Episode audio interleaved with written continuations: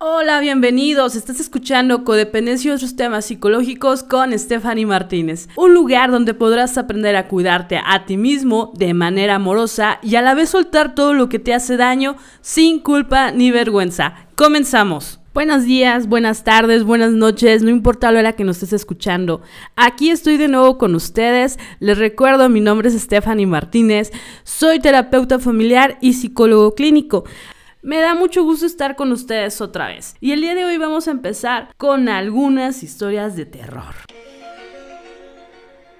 Ya en serio, ¿no conocen alguna o algunas personas que constantemente hablan del mismo tema todo el tiempo, de alguna persona, de alguna situación, y cada que la ves es el mismo discurso. Probablemente le cambie algunas palabras, pero siempre es lo mismo. Pareciera que está obsesionado con ese tema. Y a pesar de que tú le das tu punto de vista, tu manera en que puedes solucionarlo, sigue ignorándote y te vuelve loca realmente o loco, porque a pesar de que tú quieres solucionarle, de que tratas de sacarle su, ese lugar de victimización, vuelve a regresar al mismo punto. Hablar de lo mismo, hablar del otro, hablar de los demás. Pero cuando tú le preguntas, ¿tú cómo te sientes? ¿Tú qué quieres hacer? ¿Cuál es tu pensamiento? pareciera que no pueden contestarte. Están tan enfocados en el otro que se pierden ellos mismos. Y entonces es el momento perfecto para hablar del desapego. Existen varias maneras para saber que nos estamos apegando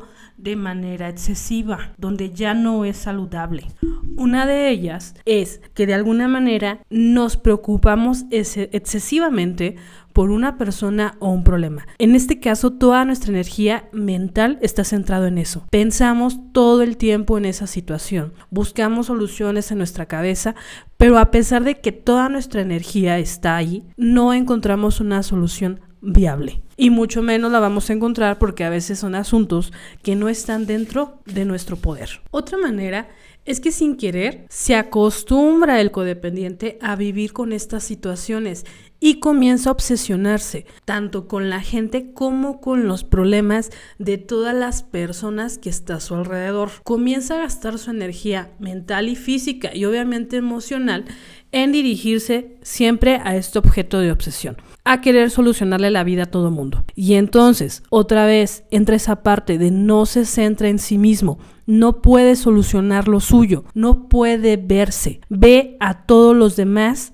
pero no se ve él. Y eso es lo más preocupante. Otra manera de darte cuenta es que sin querer, a veces queriendo, depende, te vuelves el niñero o la niñera. Andas rescatando, andas facilitando soluciones a todo mundo a tu alrededor. A pesar de que no te piden tu opinión, no pide que tú lo rescates, ahí estás.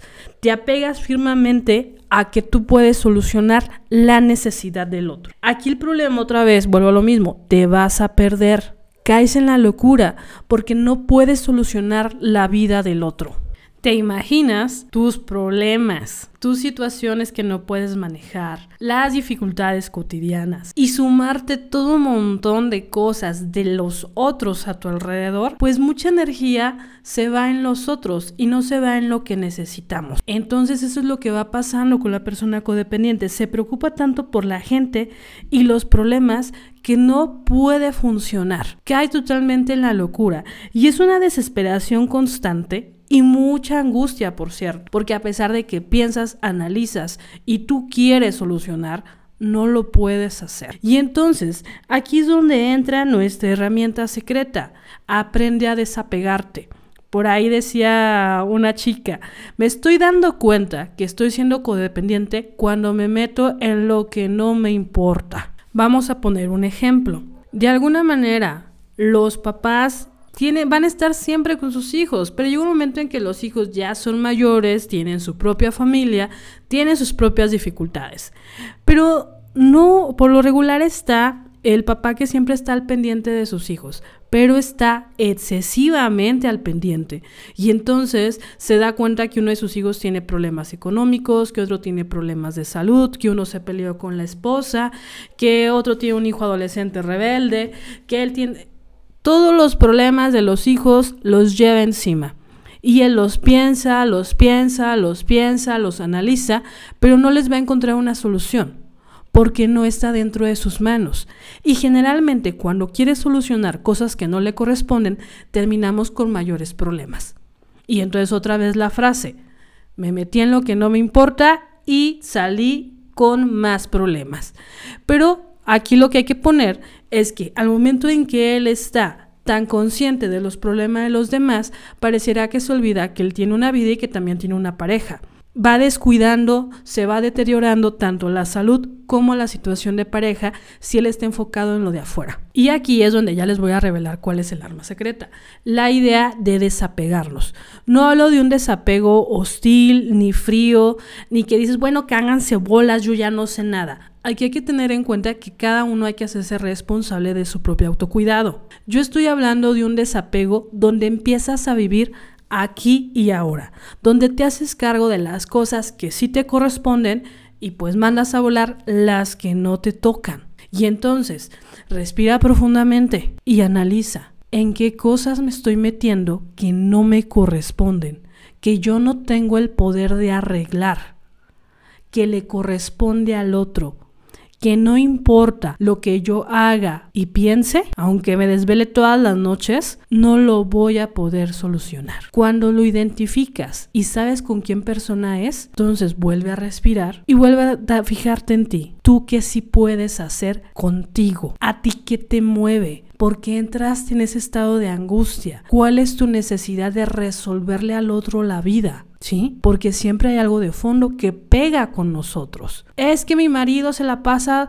tomando todo el tiempo y no quiere hacerse cargo, ok, pero ¿qué está pasando contigo que no puedes salir de ese tipo de relación? Es que mis hijos, a pesar de que ya están grandes, no se pueden cuidar. Necesito hacerles de comer, necesito estar al pendiente de ellos, necesito lavarles. Pobrecitos niños chiquitos de treinta y tantos años, ¿no? Y suceden ese tipo de cosas porque la persona no puede desapegarse, porque no confía en que el otro tiene la responsabilidad y la capacidad de cuidarse a sí mismos. Y sin querer, a veces es mucho más fácil cuidar al otro cuidarse a uno. Si te identificaste con algo de esto que comenté el día de hoy, por favor, desapégate con amor o con enojo, pero lucha por desapegarte.